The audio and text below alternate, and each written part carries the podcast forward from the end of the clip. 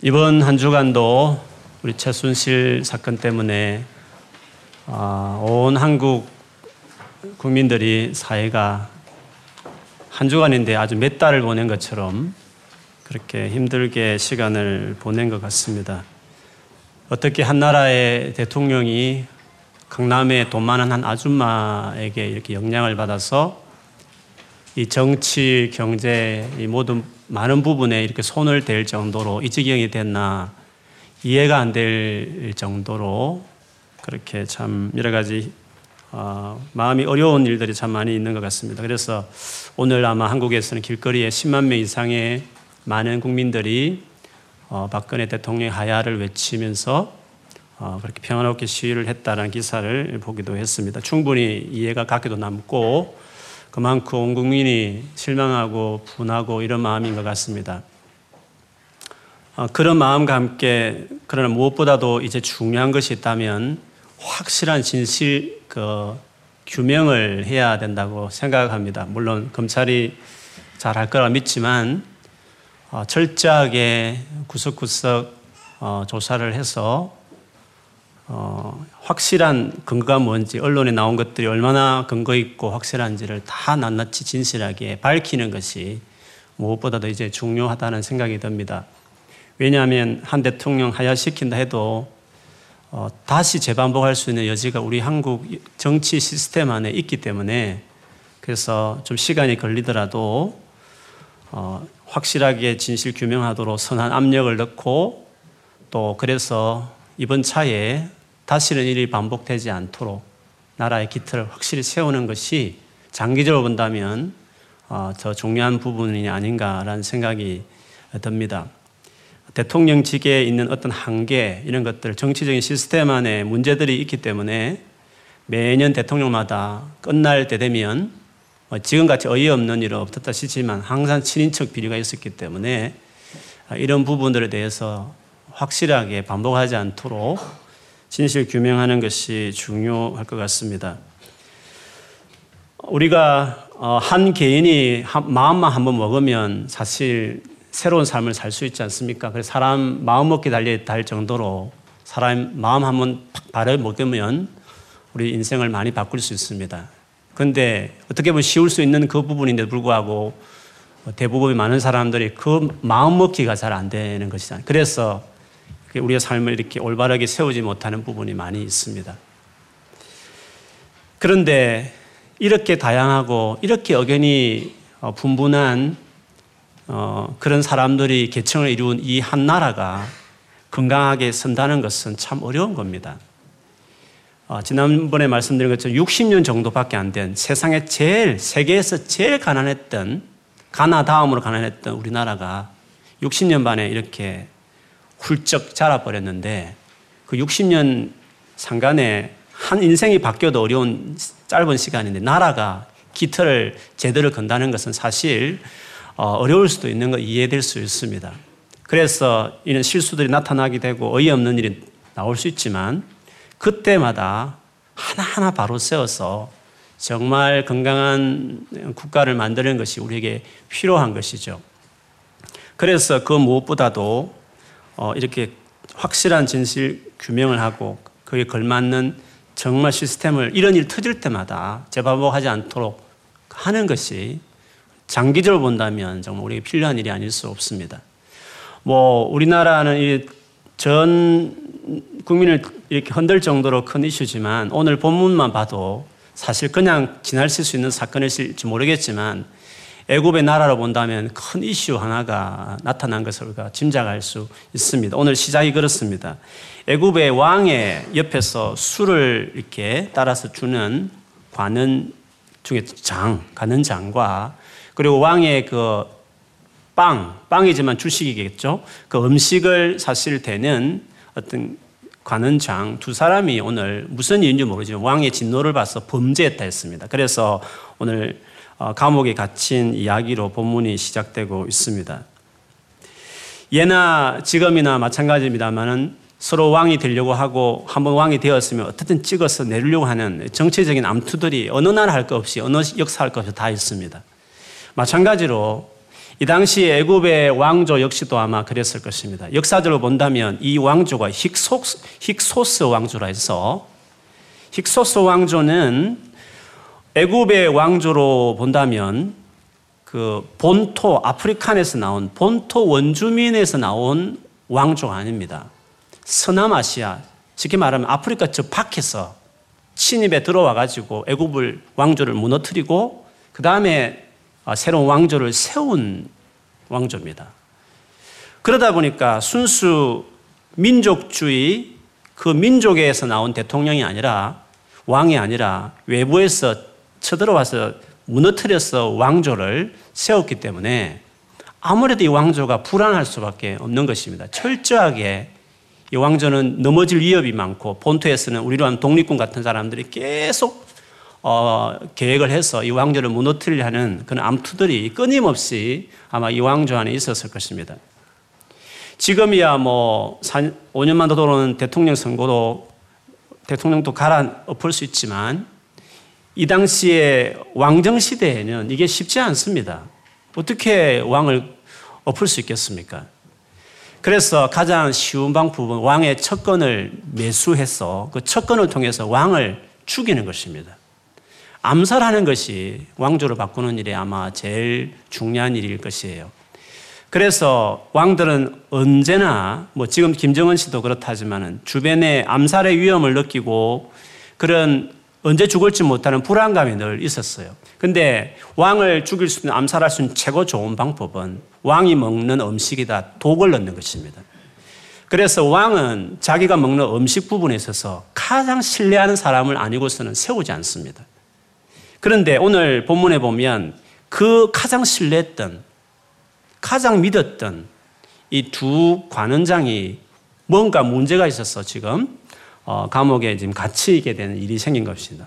그냥 추측하기로는 아마 암살 계획이 중간에 뭔가 리포트가 올라왔고 거기에서 이 어, 관원장들이 뭔가 어, 연루되어 있다라는 어떤 어떤 루머든지 어떤 말이든지 아마 있었던 것 같아요. 그래서 왕이 진노해서 이 두 사람을 일단 감옥에 넣은 것입니다.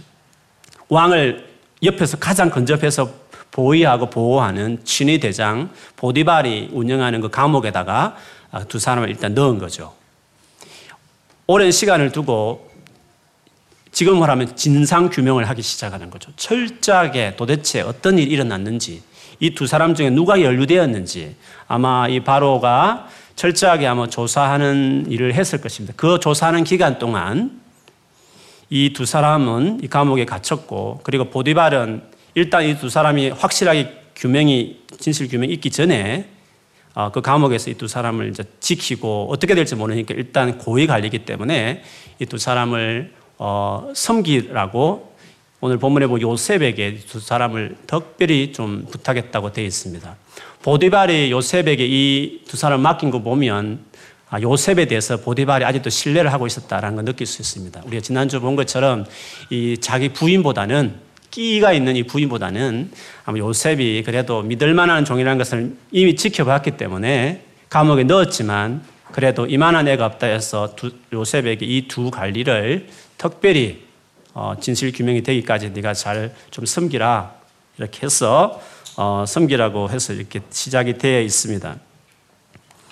근데 오늘 이 요셉이 얼마 경한지 모르지만 이 사람들을 계속 아, 어, 지켜보고 아침 저녁으로 살펴보고 또 그런 가운데 아마 대화도 하고 여러 가지 이야기도 오가고 했을 것이고 요셉이 아마 그냥 행정적으로 일하는 사람이 아니라 어떨 때는 참 자비로움으로 어떨 때는 원칙을 지켜가며 훌륭하게 무슨 일을 하든지 그랬을 것 같고 이 감옥 안에서 아마 그런 일들을 하고 있었습니다. 우리 지난주 본 것처럼 감옥의 모든 재수를 다 통과했고 감옥의 모든 재반 업무를 요셉이 다 관리할 정도로 어, 그 안에서 요셉이 일들을 맡아서 일을 했습니다. 아마 이 두 사람은 초조했겠죠. 이 보통 일이지 아니지 않습니까? 그래서 완전히 죽을 수도 있고 또 살아날 수 있고 불안한데 어떻게 조사가 이루어지는도 불안했을 것입니다. 그렇게 초조하게 불안하게 기다리고 있었죠. 밥이 제대로 넘어가지도 않았을 것이고 잠도 아마 편안하게 자지 못하는 그런 상황이었을 것입니다. 그런 어느 날 요셉이 그 두 사람을 그 아침에도 이제 뵈러 갔는데 그날따라 두 사람의 얼굴빛이 좀 달랐어요. 눈가가 떨리고 입이 새파랗고 어, 입도 어느 떨리는 모습이에요. 손은 어떻게 할 수, 안절부절하면서 이렇게 비비면서 이렇게 어떻게 할줄 모르는 표정이었어요. 그래서 이상하다. 오늘따라 더 불안하다 싶어서 오늘 요셉이 그들에게 묻게 되는 거죠. 7절에 보니까 어찌하여 오늘 당신들의 얼굴에 근심의 빛이 있나이까? 오늘따라 왜 얼굴에 이렇게 근심이 가득합니까? 라고 아, 질문을 했습니다. 그때 그들이 대답하기를 우리가 간밤에 꿈을 둘 다 꿨는데 개 꿈이 아니라 이는 보통 꿈이 아니라 뭔가 자기의 어떤 장래 에 대한 뭔가 어떤 신적인 계시 같다는 느낌이 너무 확실히 들었습니다. 그래서 이것을 이것은 내가 죽느냐 사냐 사느냐를 판가름 같은 꿈 같은데 계시 같은데 그 마치 성적표 이렇게 요즘 슈퍼스타 뭐 슈퍼 K 스타 K seven 하던데 합격이냐 불합격이냐 불안함을 오픈하듯이 도대체 이게 어떻게 해석이 되니 안 되니 대해서 되게 불안하고 있었다는 거죠. 그래서 새파랗게 그냥 단순히 뭐 짜장면 먹느냐 우동 먹느냐 제비 뽑는 정도가 아니라 죽느냐 사냐 문제가 얼마나 불안했겠어요. 그런데 아무도 이 부분에 대해서 해석할 사람이 주변에 없었던 것이죠. 그때 요셉이 하는 말이 어, 8절에 보면 그들에게 이르되 해석은 하나님께 있지 아니하니까. 해석은 하나님께 있지 아니하니까. 뭐 하나의 해석이지만 우리의 미래에 불안하고 어려울 때 그건 하나님께 있는 것이다. 라는 이 요셉의 이 고백은 참 우리에게 의미심장하죠. 요셉이 하나님에 대해 어떻게 생각하고 있는지, 그에게 하나님은 어떤 존재인지 이 문구에서 확실히 보여집니다. 해석은 하나님께 있지 아니하요. 우리의 삶에 수많은 불안함이 있을 때 그거는 하나님께 있는 것이다. 이런 어떤 고백과 같은 것이죠. 그래서 내게 말해달라고 내가 그것을 어, 풀어주겠다. 이렇게 하나님 그분에 의해서 은혜로 내가 하겠다. 이렇게 이야기했습니다. 이 장면에서 우리는 요셉의 그 변화된 위상, 이전과 다른 요셉의 어떤 또 다른 모습을 여기서 우리가 볼 수가 있습니다. 지금 요셉이 지금 이 시점이 어느 정도 되느냐면 애굽으로 그가 노예로 팔려온 지 11년쯤 됐습니다. 그리고 2년쯤 있다가 애굽의 총리가 되는 거죠. 17세 때 끌려와서 13년 후에 30세 되는 그 30세에 애굽 전체의 총리가 되는 거죠. 2년 후에 이 사건 있은 2년 후에 총리가 됐으니까 지금 이 시점은 딱 애굽에서 내려온 지 노예로 끌려온 지 11년 때 있었던 적이었습니다. 노예 생활로 한 10년 했을까요? 그리고 감옥에서 한 3년 있다가 총리가 됐는지 모르겠어요. 어쨌든 노예 생활을 오래 하다가 지금 억울한 누명을 쓰고 지금 감옥에 들어가서 감옥의 전반의 일을 맡고 있는 그 텀, 그것이 1년 됐는지 2년 됐는지 모르겠지만 그 정도는 감옥 일을 하고 있는 그때에 지금 이 일이 일어난 것을 볼 수 있습니다. 어쨌든 총 이 13년의 기간, 노예를 끌려고 나서 총리가 되기까지 13년의 기간을 성경에는 특별히 10편 105편에 보면 요셉의 이 기간을 이렇게 설명합니다. 105편 17절에서 20절에 보면 그가 그는 하나님을 말해요. 그가 한 사람을 한 사람은 요셉을 말해요. 한 사람을 앞서 보내셨으며 요셉이 종으로 팔렸도다. 그의 발은 착고를 차고 그의 몸은 쇠사슬에 매였으니 곧 하나님의 말씀이 응할 때까지라. 그의 말씀이 그를 단련하였도다. 왕이 사람을 보내어 그를 석방하며 묻 백성의 통치자가 그를 자유롭게 하였도다. 노예를 끌려고 오고 나서 어떤 총리가 되는 과정을 짤막하게 이렇게 기술했는데 그 중에 보면 이 13년의 기간을 오늘 시인이 말하기로는 하나님의 주신 그 말씀, 하나님 주신 어떤 그 비전, 그 비전이 이루어질 때까지 그가 단련을 받았다. 그가 단련을 받는 시간이었다. 그렇게 표현하고 있습니다. 그러면 이 13년 동안 요셉은 어떤 단련을 받았겠습니까? 조금 전에 말씀드린 것처럼 한 10년 정도는 보디발의 집에서 노예로 그가 아, 일을 했습니다. 자신의 바로가 자기의 신분을 보호하기 위해서 가장 척큰 신위 대장 그 보디바르 집에 노예로 이렇게 팔려갔는데요. 거기서 이 요셉이 얼마나 일을 잘했는지 보디발에게 눈에 떠여서 보디발 집 전체, 보디발이 하나도 신경 안 쓸 정도로 보디발 집의 전체의 일을 다 요셉의 손에 맡기게 됩니다. 보디발의 집이 뭐 조그만 집은 아니었을 거예요.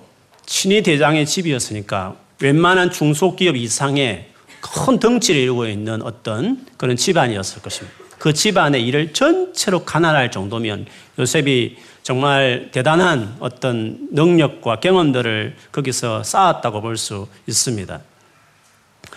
요셉은 그냥 시키는 대로 그냥 하는 노예 정도가 아니었습니다. 모든 일을 다 맡았기 때문에 보디발이 하나도 신경을 안 쓸 정도로 했기 때문에 요셉은 거기 있으면서 뭔가 그 집안의 일들을 기획하고 계획하고 그걸 추진하고 그리고 뭔가 결과를 만들어내는 정말 책임감 있는 자리에서 요셉이 10여 년 이상을 어, 궁궐 제일 중심부에 있는 그 중요한 그 집안의 이런 큰 일을 어, 그가 맡은 것이었죠.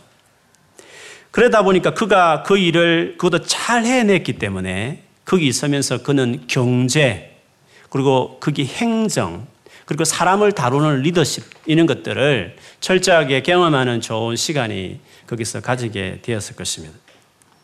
거기서 뭔가 어떤 성공을 해내는 successful life처럼 행, 형통, 어떤 부엉을 경험한 어떤 일을 했을 때 말 잘 해내는 어떤 멋지게 그거를 감당해내는 그런 놀라운 경험을 그가 이제 그 집안에 있으면서 10, 10년 가까이 있으면서 아주 해내게 되는 기회를 가진 것이죠. 그러다가 억울하게 강간 미수범으로 누명을 쓰고 이제 감옥에 갇히게 되죠. 근데 그 감옥은 좀 전에 말씀드린 것처럼 일반 그냥 평범한 어 그런 죄수들을 넣는 감옥은 아니었습니다. 아주 고위, 높은 사람들을 주로 가두는 감옥이었어요. 사기를 쳐도 1, 200만 원 사기친 애들은 거기 들어가지 못하고 한 10억, 20억, 몇백억 이 정도 몇천억 사기를 쳐야 거기 들어갈 수 있는 그런 아주 아무나 들어갈 수 없는 그런 감옥이라는 거죠. 그리고 그 들어가는 어 뭐 정치인들도 그냥 저 밑에 면 사무업 사무소의 직원이나 뭐 동장 그 면장 정도가 될 수 있는 게 아니라 적어도 국회의원이나 장관이나 비서실장 이런 정도 좀 권위 있는 사람이나 거기 들어갈 수 있는 감옥이었다는 것이죠. 근데 그 모든 죄수들을 관리하는 입장에서 요셉이 있으면서 얼마나 깊은 정치적인 이해와 도대체 애굽이 어떻게 돌아가는지 이런 것들을 그들을 세세하게 관리하는 잘 관리하는 일을 했던 요셉으로서는 아마 많은 것들을 거기서도 배울 수 있는 레슨의 시간이 되었을 것이에요. 사실 어떤 분야든지 마찬가지만 드러나는 어떤 영역이 있고 behind story가 있는 것이지 않습니까? 나라를 볼 때도 드러나는 모습이 있고 숨겨진 behind가 있는 것처럼 어쩌면 보디발의 10년의 기간 동안 드러나는 영역에서 아주 성공한 경험을 쌓았던 사람이었다면 요셉은 이제는 이 감옥에서 있으면서 behind story. 아주 암투와 그리고 이게 어떻게 애굽이 돌아가는지 잘 드러나지 않는 고위 관리들이나 알 수 있는 그런 깊은 내막들을 요셉이 거기 있으면서 듣고 보고 알게 되는 그런 시간이 되었을 것 같습니다. 이런 점에서 그는 정말 앞으로 총리가 될 수 있는 좋은 수업을 안팎으로 잘 받는 그런 시간들을 그가 보냈습니다. 그런데 이런 11년 혹은 13년의 기간 동안에 그가 이런 정치적인 리더십을 키우는 것뿐만 아니라 더 놀라운 것은 지난주 본 것처럼 그는 가장 그에게 드러난 중요한 특징이 있다면 그는 하나님께 헌신된 사람이었습니다. 그 11년, 13년의 기간 동안에 그는 하나님께 헌신되어 있는 하나님을 참으로 경외하는 하나님의 사람으로 그가 쑥 자란 것을 볼 수 있어요. 거룩한 사람이 된 것이죠.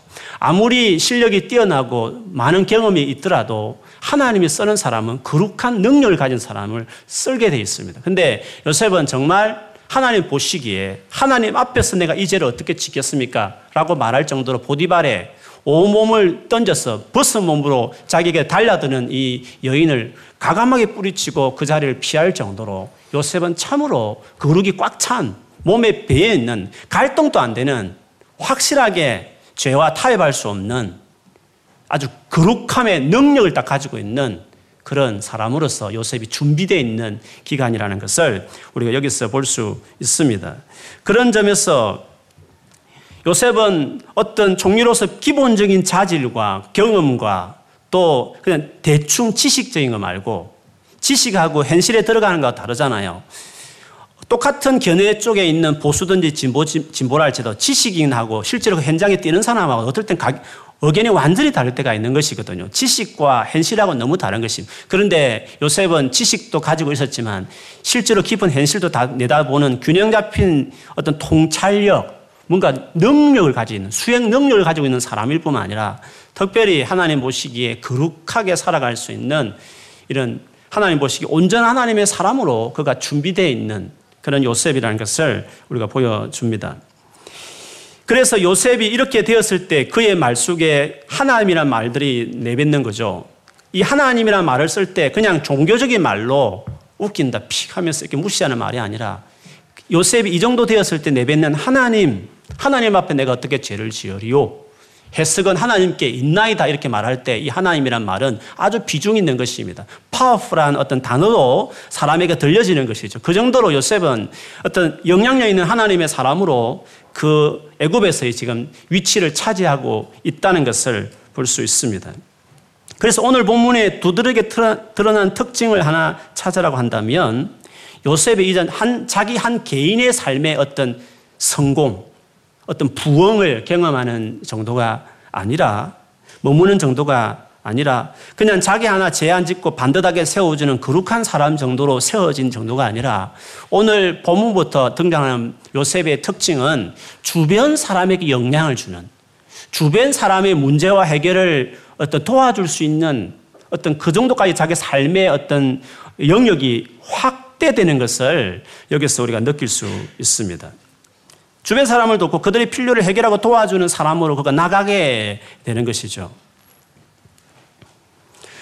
우리가 하나님 앞에 하나님과 동행하는 삶을 살 때 이 정도의 어떤 스테이지에 올라올 때가 있어요.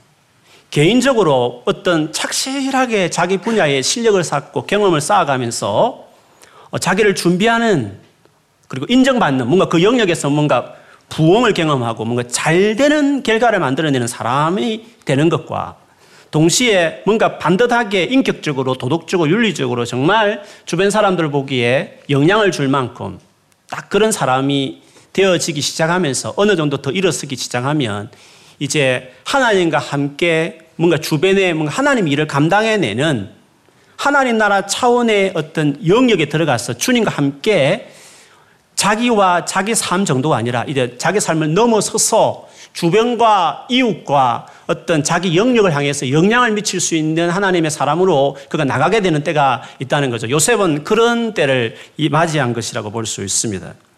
우리가 이렇게 준비가 되기 시작하면 이런 요셉의 어느 정도 위치에 서기 시작하면 그의 삶에 그런 자들의 삶에 하나님의 하나님 나라의 자원, 하나님 나라의 지혜, 하나님 나라의 능력이 그의 삶에 부어집니다. 하나님 나라의 그 자원을 공유하는 것 같은 것이죠. 이것은 그냥 내 하나 열심히 해서 이루어낼 수 있는 정도의 역량 말고 하나님의 것이 들어오는 거예요. 하늘의 것이 거기에 들어가는 거죠. 그래서 뭔가 신적인 것, 초자연적이 할 만한 어떤 일들이 그의 삶 안에 이제 펼쳐지기 시작하는 거죠. 쉽게 말하면 하나님이 그의 삶에 같이 나타나는 거죠. 하나님 같이 뭔가 할 수 있다고 해냈다고 할 수 있는 일들이 이 정도 위치가 되면 이제 나타나게 되는 것입니다. 사실 오늘 요셉이 이 두 가난의 꿈을 꾸는 꿈을 꾼 것을 해석해 주는 것은 요셉 개인의 능력이 아닌 것이에요. 그렇지 않습니까? 요셉이 처음부터 꿈 해명을 잘하는 뭔가 뭐 skill이 있고 기술이 있어서 된 문제겠습니까? 본인의 고백이기도 하지만 이거는 본인의 영역이 아니라는 거죠. 앞에 이미 충만한 인간으로 할 수 있는 책으로 잘 갖췄지만 그러나 꿈을 해석하는 부분은 하나님의 영역이죠. 이는 초자연적 영역이요. 이는 신적인 영역이요. 하나님이 그의 삶에 탁 들어와서 같이 이렇게 어, 공유해야만 이런 일들을 해낼 수 있는 것이죠. 그런데 요셉은 이런 프로세스를 밟아서 어느 정도 역량이 되어졌을 때 이제 뭔가 하나님 나라를 위해서 어, 일할 수 있는 어떤 자리가 딱 되어졌을 때 하나님이 그 삶에 당신의 은사, 당신의 어떤 하나님의 것을 요셉에게 주어서 요셉이 그걸 가지고 뭔가 자기 삶의 영역에서 그거를 활용해서 일을 만들어내는 그 일을 어, 하고 있는 것을 볼 수 있습니다. 이런 삶은요, 우리 모두의 삶이에요. 우리 모두가 이런 삶을 다 누릴 수가 있어요. 예수님이 일으키신 기적들이 복음서에 많이 기록되어 있는데 여러분 잘 아는 그 오병여 기적이라는 것이 있어요. 한문입니다만 오병 떡 다섯 개와 이어 두 마리 물고기로 떡 다섯 개와 물고기 두 마리로 성인 남자 5천 명을 먹인 어, 기적이 복음서에 다 이렇게 기록될 정도 아주 유명한 기적이 성경에 나와요. 그런데 이 기적을 행하는 것을 곰곰이 보면 예수님이 행한 다른 기적과 명확하게 다른 차이점이 하나가 있습니다. 그것은 들판에서 예수님 말씀을 전하다가 날이 기울었고 다 배고파서 이렇게 배를 꼬르륵 하고 다들 힘들어하는 그들을 보고 제자들이 이들을 빨리 마을로 보내서 먹을 것 사먹게 하십시다. 이렇게 했을 때 예수님이 하신 말씀이 있었죠. 너희가 먹을 것을 주라. 이렇게 말했습니다. 예수님이 뭐 상황 파악을 못하실 분이 아닌데 갑자기 빈들판에서 아무것도 없는데 먹을 것을 주라는 말이 웬 말이겠습니까? 예수님 의도가 있는 거죠. 예수님은 이렇게 빈들이고 먹을 거 없는 이런 절박한 상황이지만 우리로 하여금 거기 기적을 만들어내는 주인공. 너희가 그것을 먹일 수 있는 어떤 사건을 만들어내기를 주님이 지금 아는 거죠. 그래서 이 기적을 뭐 중간에 뭐 제자들이 믿음 없는 모습을 보여줬지만 결국 예수님이 기적을 이렇게 행할 때에는 제자들로 하여금 직접 사람들 앉히라 그리고 물고기 두 마리가 떡 다섯 개를 찢어서 이렇게 제자들에게 나눠주면서 직접 이제 군중들이 나눠주기 시작하는 거예요. 그런데 나눠주는 그 타이밍에 갑자기 어떻게 우리가 상황이 잘 설명 안 됐지만 물고기가 막 계속 생기고 떡이 또 막 생겨서 그 5천 명을 먹이는 엄청난 기적이 생기게 된 것이었죠. 즉 제자들이 직접 그 기적에 동참한 것입니다. 하나님이 일으키는 그 기적에 제자들이 방관자, 구경꾼 정도가 아니라 직접 그 기적을 수행하는 그 일에 하나님이 직접 그 일을 하셨지만 그들이 직접 동참하고 그들의 손을 통해서 그 일이 재현되고 일어났다는 것을 오병이어 기적에서 드러난 특징이죠. 무슨 말이냐면 이 오병이어 기적을 일으킬 때가 예수님의 사역을 거의 하반기로 넘어갈 때 일을 행하셨어요. 즉 앞으로 내 제자들, 앞으로 나를 따르는 모든 나의 사람들, 훈련되고 준비된 사람들을 나는 내가 이 땅을 다스리고 이 땅에 하나님 뜻을 펼치겠지만 하늘에 이루어진 그 뜻이 땅에 이루어지는 그 일을 하겠지만 그러나 그것을 내 혼자 하지 않고 요셉같이 이렇게 준비된 사람의 손을 통해서 내 능력이 막 흘러나가고 내가 하고 싶은 어떤 지혜들이 흘러나가서 그 영역에서 뭔가 하나님의 뜻이 펼쳐지게 이루어지게 하겠다는 것을 그 기적이 우리에게 보여주는 교훈인 거죠. 이건 하나님 우리 향한 모든 사람의 계획이에요. 그냥 내 하는 역량 정도로 살다가 그냥 성공하는 정도가 아니라 뭔가 하나님의 것이 함께하고 하나님이 나와 같이 나를 통해서 하나님의 놀라운 일들을 펼치는 어, 이런 삶의 경험 있지 않습니까?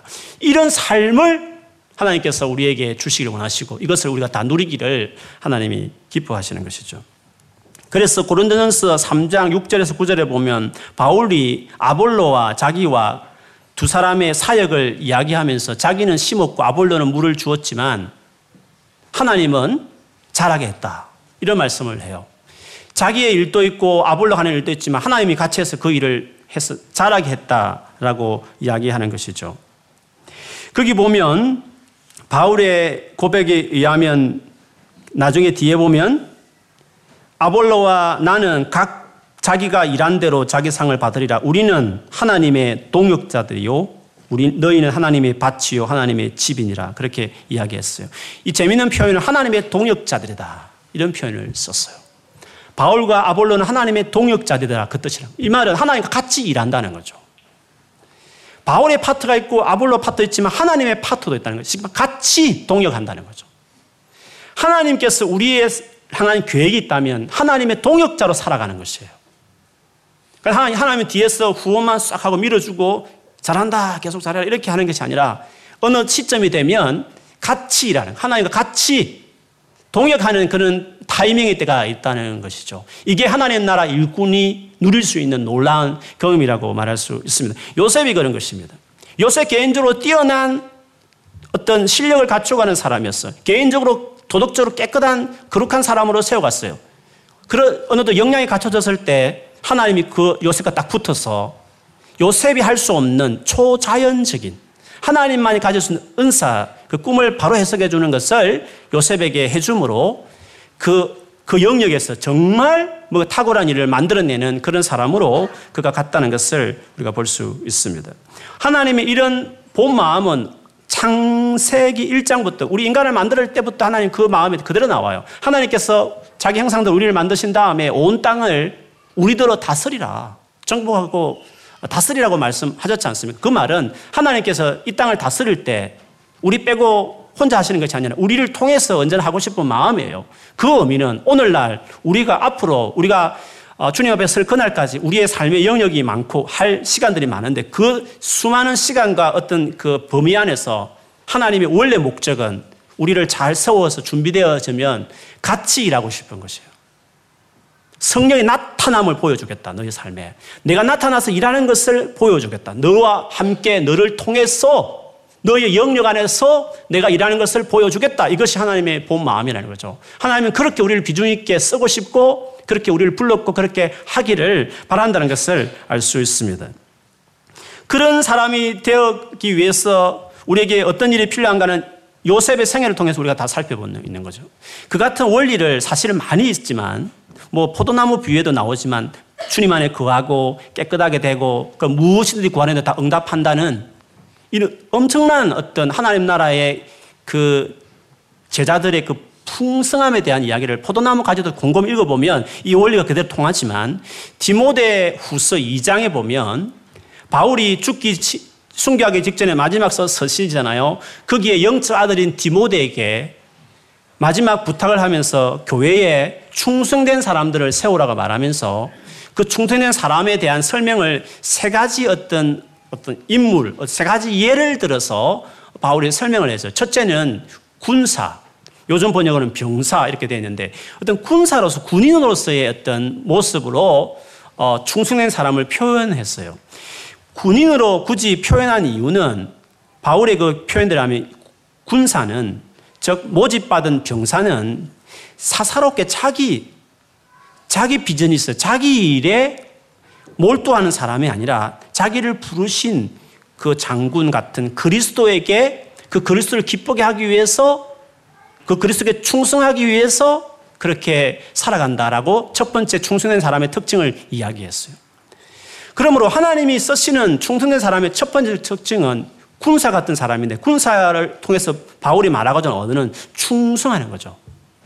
자기 일, 일 개인, 자기만을 위해 살아가는 인생 정도가 아니라 부르신 그 하나님께 헌신되어 있는 그분께 향해서 충성되어 있는 게으르지 않고 자기 영역에서 최선을 다해서 충성되게 자기 삶을 일구어내는 어떤 사람을 이야기하는 거죠. 그것이 첫 번째 중요한 우리가 하나님과 같이 일하기 위해서 가져야 될 태도라고 이야기할 수 있어요.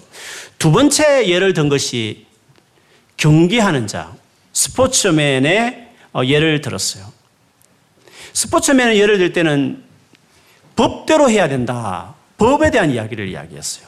스포츠 운동 경기 선수가 만일에 경기 규칙을 어기면 그거 박탈당하는 거잖아요. 아무리 금메달을 따도. 그래서 규칙을 지켜야 된다는 것을 강조하기 위해서 그 예를 하나 바울이 두 번째를 들었어요. 그 의미는 그렇게 해야 되는 거죠. 하나님이 그 원칙과 하나님의 그 말씀의 기준 위에 자기 삶을 얹어서 그렇게 살아내는 사람을 이야기하는 거예요. 거룩하게 자기 삶을 살아가는 그런, 그런 사람이 되어 있어야 된다 이야기했어요. 마지막으로 농부에 비유했는데 농부는 수고하는 농부가 먼저 열매를 얻는 것이 마땅하다. 어떤 열매, 마지막에 일어난 어떤 열매에 관계된 그래서 강조하기 위해서 농부의 예를 들었어요. 그 의미는 하나님과 더불어 어떤 일을 수고함으로 어떤 영역에서 열매를 내, 따내는 것이죠. 하나님 일하심을 경험하고 어떤 역사가 일어나는 것을 맛볼 수 있는 그런 특권을 누리는 사람을 이야기하는 것이에요. 이 세 가지 포지션은 요셉이 경험했던 포지션과 같은 것이죠. 충성되게 보디발의 그 집의 노예로서 그 삶을 살았고, 동시에 거룩하게 뜻대로 경기하는 선수들처럼 뜻대로 살아가는 거룩한 사람으로 세웠을 뿐만 아니라 그렇게 되었을 때 꿈을 감히 해몽해내는 초자연적인 뭔가 그 역사를 만드는 열매를 거두는 사람으로 요셉이 지금 세워져 가고 있는 것을 보는 것이에요. 그런 점에서 이렇게 자기 삶을 살아가는 자들이 하나님 나라를 위해서 결국 이렇게 쓰인다는 것을 볼 수 있습니다. 요셉이 그렇게 꿈을 해몽했는데 그 꿈 해몽대로 술 맡은 가는 장은 결국 복지되고 다시 옛날 전직으로 복귀되었지만 나머지 떡 맡은 가는 장은 요셉이 해석한 대로 목 베어서 새의 먹이가 되는 그 몸이 뜯기는 몸 되는 일들이 일어나게 되었습니다. 요셉이 그 술 맡은 가는 장이 풀려날 것을 하나님 주신 은사로 알고 나서 그에게 부탁을 하죠, 정중하게. 나는 참으로 억울하게 노예를 팔려왔고, 누명을 써서 감옥까지 갇혀 있어. 나 이런 범죄한 사람 아닌데, 당신이 잘 되면 나를 또 꼭 건져달라고 이렇게 부탁을 하게 됩니다. 그러나 오늘 본문 제일 마지막 절에 보면 2년 동안 이 술 맡은 가는 장이 이 은혜를 모르고 까마득하게 요셉을 잃어버렸다. 이렇게 이야기하고 있습니다. 사실 꿈을 해몽할 정도로 신비로운 영적 세계를 아는 어떤 체험을 한 요셉이지만 그러나 왜 2년 동안에 이 사람 나를 불렀지 않았는지 하나님은 왜 2년 동안에 이렇게 또다시 나를 답답한 상황에 또 내, 내뒹굴도록 내버려 두셨는지 그 하나님의 계획은 모르는 거죠. 우리가 믿음을 아무리 살고 아무리 깊은 영적인 세계를 들어간다 치더라도 때로는 하나님 하시는 일을 모르는 영역이 또 있는 거예요. 계속 의지해야만 어떨 때는 막연히 기다려야 될 또 다른 영역이 또 있는 것이죠. 그래서 우리는 항상 믿음으로 살아가는 수밖에 없는 태도가 있는 것이죠. 요셉은 지금 그런 어떤 또다시 이해할 수 없는 왜 이런 일이 펼쳐지는지 왜 안 안 되는지 이해할 수 없는 2년의 기간을 또 기다리는 시간을 요셉이 보내고 있습니다. 그러나 우리가 알듯이 2년이 딱 되었을 때 그의 나이 30세가 되었을 때 애굽의 공직자가 되려면 최소 30세는 돼야 되는데 딱 30세 공직에 올라갈 최연소 가장 빠른 타이밍까지 2년을 기다리게 하기 위해서 하나님께서 그 술 마던 가른장이 은혜도 모르게 잊어버리게 하나님이 그냥 두신 것은 정말 하나님의 은혜로는 조치가 아닐 수 없었어요. 만일에 그때 기억해가지고 그거를 요셉을 풀어내었으면 그냥 애굽의 자유, 자유인의 한 사람으로 지나지 않았을 것이었어요. 그러나 그의 타이밍이 2년 후가 오히려 적절했기 때문에 그때 딱 바로 왕이 콜링할 수 있는 절호의 찬스였고 그 기회로 그가 애굽의 총리가 될 수 있었다는 것이죠. 그러므로 우리가 믿음으로 신실하게 사는데 이해할 수 없던 영역이 있다면 그 이해할 수 없는 영역은 믿음으로 살아야 되지만 그 믿음으로 살아가는 그 기간이 그 상황이 무엇인지 관계없이 그것은 하나님 우리를 위대하게 쓰시기 위해서 당신의 나라의 동역자로 뭔가 쓰기 위한 포지션과 위치에 우리를 쓰기 위해서 필요한 그러니까 믿음으로 기다리고 준비해야 될 시간에 지나지 않는 것이에요. 어쨌든 요셉처럼 신실하게 우리가 행하면 하나님께서 반드시 애굽의 총리라는 원래 목표로 했던 그 포지션에 요셉이 앉듯이 우리 생애 가운데서도 반드시 이렇게 하나님과 함께 그 시대에 그곳에서 주님께서 이루시고자 하는 그 뜻을 수반하고 행할 수 있는 하나님의 사람으로 우리가 살게 되는 것입니다. 그러므로 오늘 우리 이 말씀을 보면서 우리 안에 소망해야 될 것이 있다면 내 생애 가운데 나는 하나님의 동역자의 삶을 살고 싶다는 거죠. 나도 주와 더불어 함께 패션 업계에서, 아트 업계에서, 미디어 업계에서 내가 지식인 어떤 영역에서 내가 비즈니스 영역에서 주님과 함께 그때 그 자리에서 하나님이 하고 싶은 그 일을 나를 통해서 주님과 함께 일을 저질러내고 그 일을 행해낼 수 있는 그 하나님의 동역자의 삶을 살아가는 것을 우리의 삶의 소망과 희망으로 삼아야 하는 것이에요. 주님은 다 그렇게 우리를 쓰시길 바라시는 것이에요. 우리는 그 정도로 역량 있는 사람으로 주님 우리를 계획하고 있으시다는 것이죠. 그 일을 위해서 이 젊은 날에 그리고 더 나이가 들기 전에 여러분 삶을 착실하게 세워야 해요. 요셉이 걸어왔던 이 13년, 13년의 어떻게 보면 길 수도 있고 짧은 기간이지만 모질게 독하게 그 삶을 준비해서 드디어 하나님이 그 시대에 원했던 당신의 그 야곱의 70명의 가족, 그들을 통해서 이스라엘 민족이 만들어지고 430년 후에 그 가운데 예수님 보내시고 온 인류를 구원하는 그 긴 하나님 나라 여정 안에 그때 정말 중요한 그 일을 이 요셉을 통해서 이루어졌던 것처럼 오늘날 우리 시대에 이 런던 안에 여러분의 이 시대에 하나님께서 여러분을 통해서 여러분 있는 그 위치에서 하나님 하실 일이 여전히 있다는 것이죠. 그 일을 이루어 드릴 수 있는 사람, 그렇게 쓰임 받는 사람이 돼야 하는 것이에요. 다 그 목적으로 우리를 다 부르셨어요. 그러나 우리가 요셉 같은 삶의 준비가 안 되는 거죠. 대충 사는 거죠. 그냥 기본대로 사는 것이죠. 정말 총성되게 성실하게 자기 영역에서 자기 실력을 기르지 않는 것이에요. 그냥 기분 나쁘면 그냥 안 해버리고 그만둬버리고 밀어버리고 그렇게 하는 것이죠. 착실하게 충성되게 충성되게 자기 삶을 읽어가야 하는 것이에요. 더불어 거룩하게 누가 뭐라 하든지 모두가 다 그렇게 살아도 하나님 말씀대로 살아가는 순종하는 거룩한 거룩한 젊은이, 거룩한 하나님의 사람으로 하나님 말씀대로 타협하지 않고 자로나 오나 치우치지 않고 그대로 다 지켜 행하는 하나님의 사람으로 사는 것이에요. 그렇게 되어지기 시작할 때 하나님 성령이 나타남이 우리 생에 있는 거예요. 뭐, 뭐 초자연적인 뭐 성령 연사를 거기에 국한시킨 것이 아니라 여러분 삶의 영역에 이상하게 하나님께서 은혜를 주시기 시작하는 거예요. 하나님의 아이디가 임하는 것이에요. 그림을 그려도 색상을 만들어 이상하게 하나님이 도와주심이 그 영역이 같이 있는 것이에요. 하나님 더불어 함께 뭔가 일을 하는 일들이 내 삶에 나타나기 시작하는 것이에요. 초자연적인 삶과 자연적인 삶이 같이 만났다고 할 수 있을까? 그런 일들이. 그래서 내가 일하나 하나님이 함께 일하는 동력자 같은 삶이 내 생애 가운데 나타나기 시작하는 것이죠. 이 멋진 삶이라고 말하지 않을 수가 없어요. 이런 삶으로 하나님께서 우리 모두를 부르신 것이에요. 그러므로 오늘이란 주어진 시간에 허튼 데 보내지 않고 정말 이것을 소망하고 착실하게 준비하고 하나님 앞에 시간을 보내면서 그렇게 자기 삶을 잘 일구어서 여러분 남은 때에 요셉 같은 인물, 요셉 같은 삶이 바로 나의 삶이 되라고 그런 삶을 다 살 수 있기 때문에 이런 성경을 기록하면서 우리로 하여금 이것을 교훈 삼으라고 주께서 우리에게 말씀하시는 것이에요. 이렇게 나라가 어지럽고 또, 또 다른 많은 사건, 사고들이 발생할 우리, 우리 시대 안에 정말 하나님께서 사람을 찾고 주님과 함께 그 뜻을 펼칠 일꾼들을 우리가 모집하고 있고 그것들이 하루아침에 됩니까? 한번 은혜 받았다, 불 받았다고 그게 바로 됩니까? 착실하게 시간을 가지고 10년이든 20년이든 잘 준비해서 그래서 여러분 영역 안에 그렇게 영향을 미치는 사람이 되어야 하는 것이에요. 그런 삶이 살아갈 수 있어요. 그런 삶을 살아가는 여러분 되기를 주의 이름을 축원합니다. 착실하게 준비하고 그리고 거룩한 사람으로 자기를 세워가고 힘들고 어렵지만 믿음으로 기도하면서 하나님 은혜를 구해서 주의 동역자. 내 생애를 돌아보면 하나님이 같이 일했다고 말할 수밖에 없는 놀라운 일들, 기적 같은 일들이 우리의 삶에 많아야 되는 거예요. 비밀들이 있어야 되는 것이에요.